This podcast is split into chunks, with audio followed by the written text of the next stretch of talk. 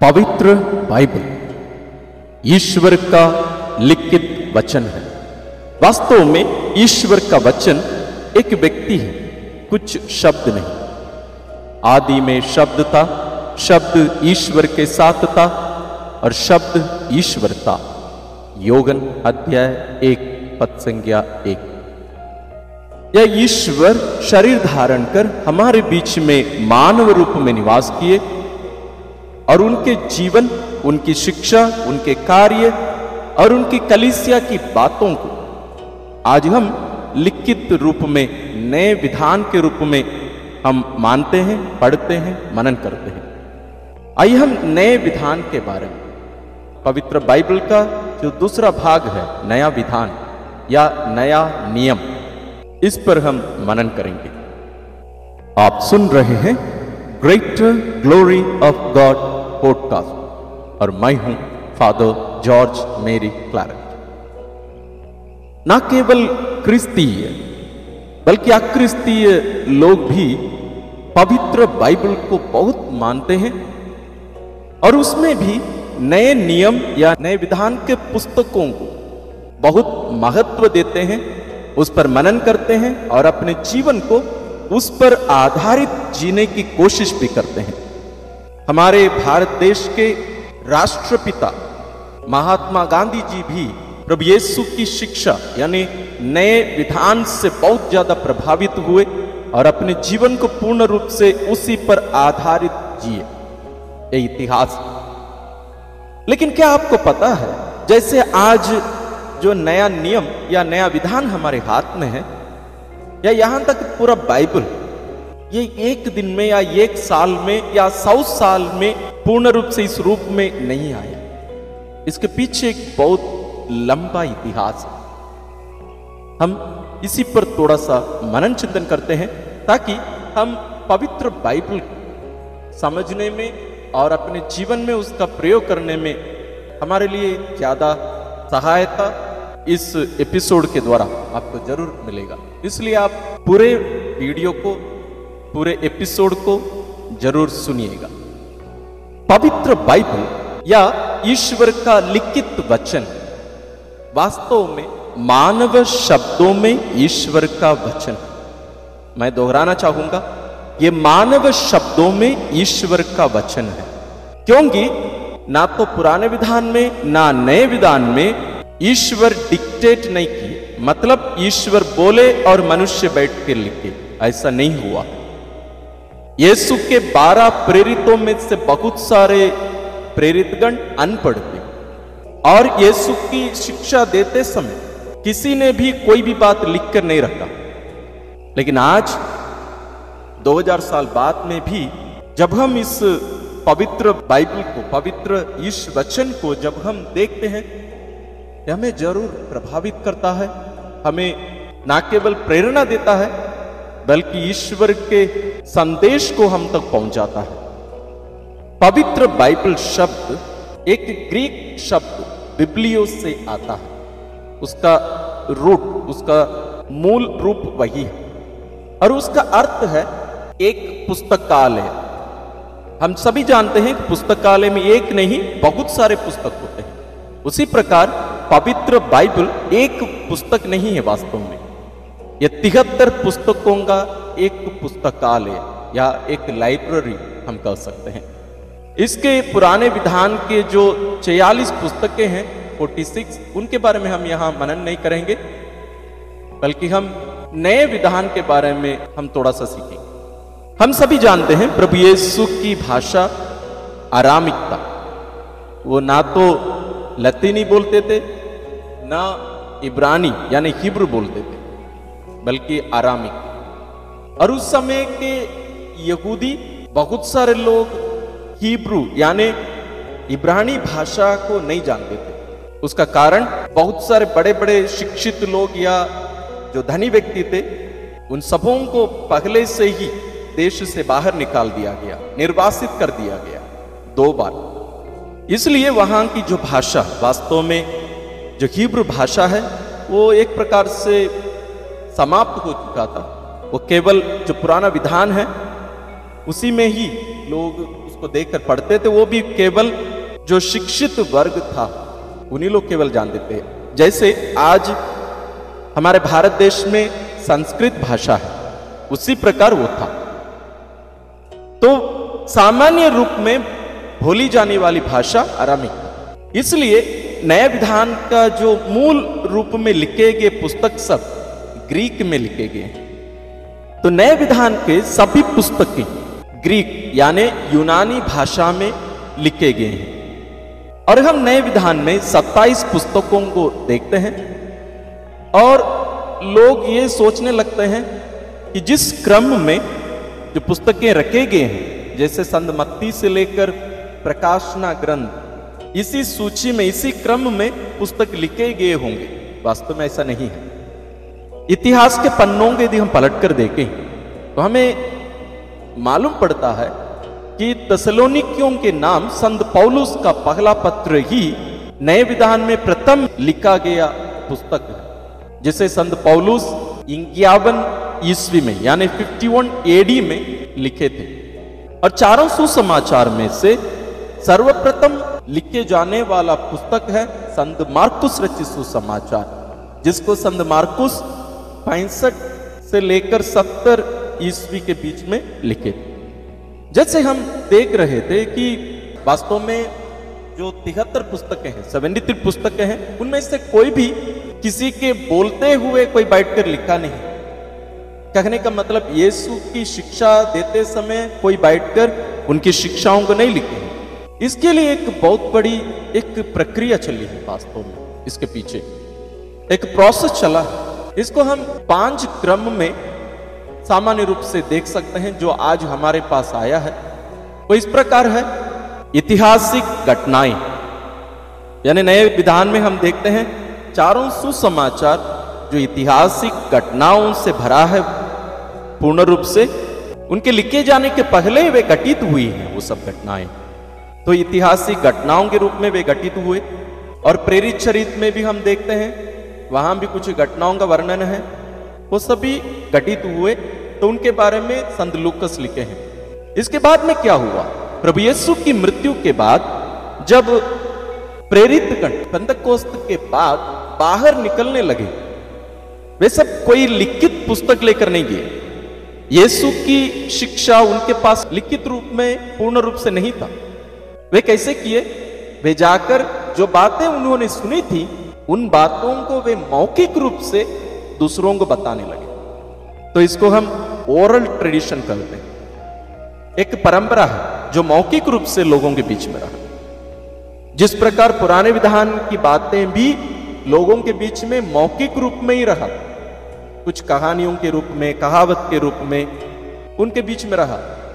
और जब लोगों के बीच में फैलने लगा और विशेष रूप से यूनानी भाषी लोगों के बीच में जब कलीसिया फैलने लगी, शिक्षित लोगों के बीच में फैलने लगी थी, वहाँ लोगों को यह ज़रूरत पड़ा है कि हमें इन बातों को लिखने की ज़रूरत है। तो यीशु की कुछ शिक्षाओं को उनके शिष्य लोग याद करके, जैसे उनको शिक्षा दे रहे थे, लोग उनको बैठकर लिखने लगे।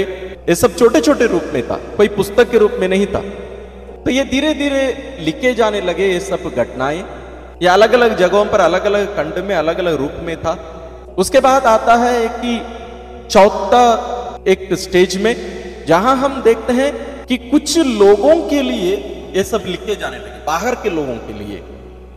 या जहाँ वे लोगों को शिक्षा दे रहे थे, उन्हीं लोगों के लिए। जैसे हम अभी अभी देखे तसलोनिकियों के नाम संत पौलुस का पत्र। ये वास्तव में संत पौलुस तसलोनिका में बैठकर नहीं लिखे। एक पत्र है मतलब ये और कहीं रहकर इन सभी पत्रों को लिखे। वहाँ वे शिक्षा देते हैं, उन्हें याद दिलाते हैं। तो ये कुछ लोगों को ध्यान में रखकर ये सब पुस्तकें लिखे जाने लगे। जैसे संत लुकस अपना सुसमाचार प्रारंभ करते समय हमसे कहते हैं, जो प्रारंभ से प्रत्यक्ष दर्शी और सुसमाचार के सेवक थे उनसे हमें जो परंपरा मिली मतलब ये जो मौखिक रूप से हमें मिली है, उसके आधार पर बहुतों ने हमारे बीच हुई घटनाओं का वर्णन करने का प्रयास किया है। मैंने भी प्रारंभ से सब बातों का सावधानी से अनुसंधान किया है, यानी कंपेल किया है। एक साथ ले आकर उसको एक क्रम में रखने की कोशिश की है, वो भी अलग अलग स्रोतों से। आगे भी लिखते हैं, इसलिए श्रीमान तेयोफिलुस वास्तव में इस व्यक्ति के लिए संत लूकस लिख रहे हैं। तो संत लूकस आगे बताते हैं, इसलिए श्रीमान टियोफिलुस मुझे आपके लिए उनका क्रमबंद विवरण लिखना उचित जान पड़ा, जिससे आप यह जान ले कि जो शिक्षा आपको मिली है, वह सत्य है। तो संत लूकस एक समुदाय के लोगों के लिए नहीं, संपूर्ण कलिसिया के लिए नहीं, वास्तव में इस व्यक्ति को, जिनका नाम तेयोफिलुस था, उनके लिए यीशु की जीवनी को क्रमबंद लिख रहे थे। तो उस व्यक्ति को ध्यान में रखकर ये लिखे। और इतिहास में हम देखते हैं, संत लुकस रचित सुसमाचार और प्रेरित चरित ये दोनों पुस्तक वास्तव में दो वॉल्यूम्स के रूप में थे, जिसको जब चारों सुसमाचारों को ही मान्यता दिया गया था इस पुस्तक को अलग कर दिया गया। इसलिए उसको पांचवां स्थान पर रखे हैं। तो हमें यहाँ इस बात को समझने की ज़रूरत है। जिस क्रम में ये सब पुस्तकें लिखे जाने लगे, जिस रीति से, जिस परिस्थिति से सब लिखे जाने लगे, किन को लिखे जाने लगे, इन सब बातों को वास्तव में हम आने वाले दिनों में भी मनन करेंगे। लेकिन इस शुरुआत में भी इन बातों को हम थोड़ा सा ध्यान में रखें। और जब ये सब लिखित अलग अलग जगहों के लोगों के लिए लिखा भी गया और कुछ बातें जैसे मैंने कहा था कुछ कुछ बातें अंश के रूप में वहाँ था छोटे छोटे रूप में। उन सबको क्या किया गया? इन सबको कलेक्ट कॉम्पिलेशन माने जो अनुसंधान की जो बातें हम लोग देख रहे थे तो उन सबको ये कलेक्ट किए। जैसे संत मत्ती अपना सुसमाचार जब लिखे, उसके पहले ही संत मार्कुस का सुसमाचार लिखा गया था तो उसको मुख्य आधार माने हुए और भी समाज में, यानी कलिसिया के लोगों के बीच में अलग अलग कलिसियाओं में जो जो बातें उनको मिली, उन सबको, और वे स्वयं यीशु से जो बातें सुनी थी, उन सबको इकट्ठा करके कलेक्ट करके, वो यहूदियों के लिए अपना सुसमाचार लिखते हैं। इसलिए हम संत मत्ती रचित सुसमाचार में ज़्यादा पुराने विधान की जो भविष्यवाणियाँ हैं, उनको बार बार हम सुनेंगे, और यीशु को एक दूसरे मूसा के रूप में प्रस्तुत करते हुए हम यहाँ उनके सुसमाचार में देख पाएँगे। इनके बारे में हम आने वाले दिनों में मनन करेंगे। और ये पुस्तकें लिखे जाने के बाद, ये कॉम्पिलेशन जब हो पाया, उसके बाद में इसका एडिटिंग हुआ। जैसे आप जानते हैं, पुस्तकें जब लिखते हैं, लोग उसका एडिटिंग किया जाता है। जैसे वे लिखते हैं, वैसे ही पब्लिश नहीं करते। उस पुस्तक की एडिटिंग किया जाता है। कौन सी बात कहाँ रहनी चाहिए? क्योंकि आज जैसे कंप्यूटर है या कुछ समय पहले कागज़ थे, वैसे नहीं था पहले। आप उसको जानते होंगे। ये एडिटिंग करके जब एक पुस्तक के रूप में लोगों के बीच में गया, ये एक कलिसिया में नहीं, ये पूर्ण रूप से लोगों के बीच में फैलने लगा। उसके बाद में कलिसिया के लोगों के बीच में ये भ्रम आ गया या उन लोग असमंजस में पड़ गए कंफ्यूजन में पड़ गए कि कौन से कौन से पुस्तकों को हमें ईश्वर के वचन के रूप में मानना है? क्योंकि आज पवित्र बाइबल में केवल चार सुसमाचार है। शायद आपको जानकारी होगी या नहीं होगी, मुझे नहीं पता। दस से भी ज़्यादा सुसमाचार आपको मिल सकते हैं। संत थॉमस रचित सुसमाचार, संत युदस रचित सुसमाचार, और भी बहुत सारे लोगों के लिखे गए सुसमाचार उस समय भी लोगों के बीच में था। और ना केवल संत पौलुस कलिसियाओं को चिट्ठी लिखे। और भी बहुत सारे प्रेरित लोग और अन्य शिष्य लोग चिट्ठियाँ लिखे। और भी बहुत सारे किताबें, पुस्तकें या लेख वहाँ लोगों के बीच में था, लेकिन सभी को मान्यता नहीं दी गई। इसको हम कैननाइजेशन कहते हैं। ये एक ही सदी में या एक ही बैठक में पूरा नहीं किया गया। तो जब इन पुस्तकों को मान्यता दिया गया था, उसके लिए अलग अलग जगहों पर हम जानते हैं कि कलिसिया का बैठक यानी महासभाओं का गठन या इन पुस्तकों को मान्यता देने के लिए महासभाएँ बुलाए गए थे।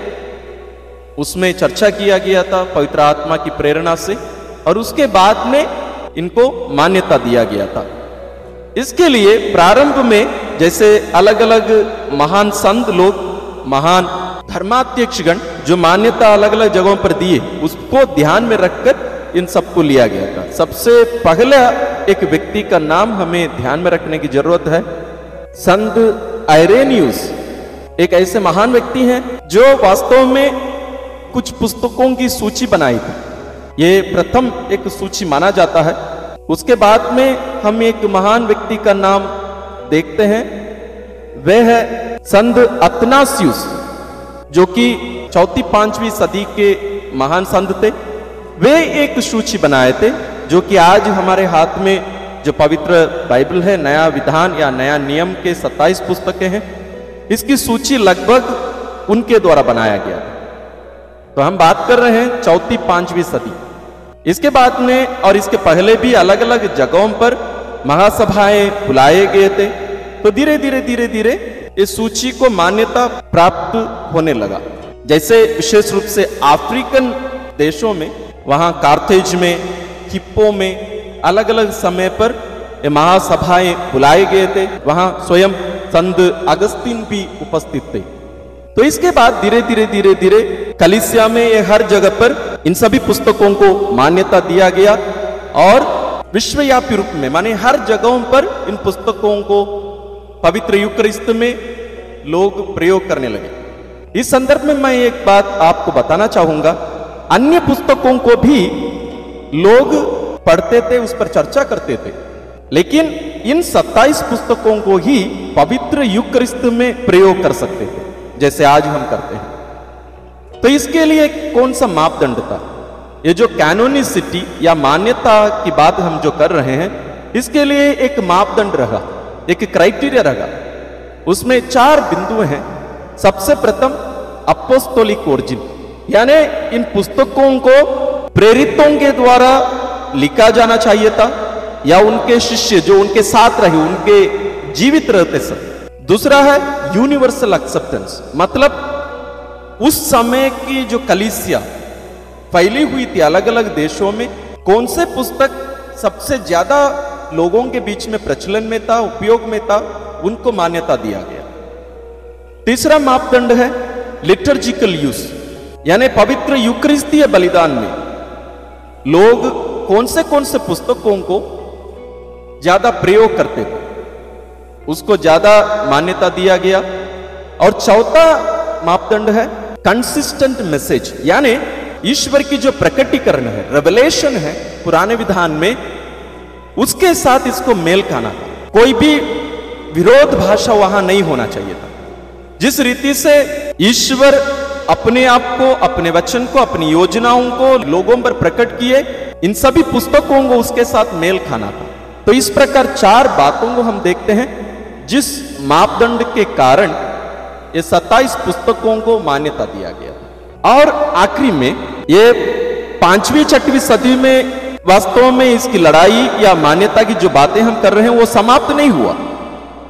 ये समाप्त हुआ सदा के लिए सोलहवीं सदी में ट्रेंट में जो महासभा बुलाई गई थी 1546 के समय में वहाँ यह निर्धारित किया गया, फाइनल किया गया। उसके बाद ना तो कोई बात हम जोड़ पाते थे, ना हटा पाते थे। उसका कारण क्या था? उसी समय में हम जानते हैं रिफॉर्मेशन हुआ था, यानी प्रोटेस्ट किया गया था कुछ लोगों के द्वारा, जैसे श्री मार्टिन लूथर और अन्य लोग अलग अलग देशों में। उन लोग जैसे पुराने विधान के सात पुस्तकों को पवित्र बाइबल से हटा दिए थे और बोले कि उसमें केवल उनतालीस पुस्तकें हम लोग मानेंगे और नए विधान से भी कुछ कुछ पुस्तकों को हटाने की बातें उन लोग की। जैसे प्रकाशना ग्रंथ, या हम प्रोटेशन बाइबल में इसका नाम रखा गया है प्रकाशित वाक्य। इस पुस्तक को वास्तव में उन लोग मानने से इनकार किए। लेकिन आज उन लोग इसको ज़्यादा महत्व देते और अन्य कुछ लेखों को भी हटाने की बातें उन लोग की, लेकिन नहीं हटाई, आखिरी में वैसे ही रख दी। इसलिए उस महासभा में, यानी ट्रेंट महासभा में 1546 में 1546 में कलिसिया पूर्ण रूप से लोगों के आदेश दी, ये जो पुस्तकें कलिसिया इतने सालों से मानती आ रही हैं, इन पुस्तकों को और भी आगे भी मानती रहेगी। क्योंकि ये सब पवित्र आत्मा की प्रेरणा से लिखे गए पुस्तक हैं। इस प्रकार आज हमारे हाथ में पवित्र बाइबल में नए विधान में हम 27 पुस्तकों को पाते हैं। इन पुस्तकों को हम एक एक करके आने वाले दिनों में उसका लेखक के बारे में और किनके लिए वे लिखे और क्यों इस प्रकार लिखे, इन पर हम आने वाले दिनों में मनन करेंगे। और आप लोगों को ये सूचना देकर मुझे बहुत खुशी हो रही है। हम आने वाले अगस्त महीने से, यानी अगले महीने एक तारीख से हम नए विधान का पठन करने वाले हैं। एक एक अध्याय, एक दिन हम पढ़ेंगे। हम उसके पहले संदमतिरच सुसमाचार का परिचय भी हम देखेंगे, ताकि हम सभी मिलकर जब हम एक एक अध्याय हम पढ़ते जाएँगे तो हमें समझ में आएगा कि संत क्यों, इन घटनाओं का वर्णन इस रूप में किए हैं। ताकि हम पवित्र वचन को, पवित्र बाइबल को हम और भी बेहतर तरीके से समझने पाए और अपने जीवन में उसका अमल करने पाए उसकी व्याख्या बेहतर तरीके से हम करने पाए। तो मैं आशा करता हूँ आप इन बातों को ध्यान से सुने होंगे। और अब से कुछ मिनटों के लिए हम ध्यान से पवित्र बाइबल में, यानी कैथोलिक बाइबल में जो न्यू टेस्टमेंट की प्रमाणिक रचनाओं का निर्धारण है, उसका ऑडियो हम सुनेंगे, जैसे उसमें लिखा गया है, वैसे ही अभी हम सुनेंगे। उनको ध्यान से सुनिएगा। यदि आपके पास कैथोलिक बाइबल है, आप उसको लीजिए। और उसको ध्यान से पढ़कर उस पर आप चिन्हांकित करके भी जाइए, ताकि आप उसको पूर्ण रूप से समझ नहीं पाए।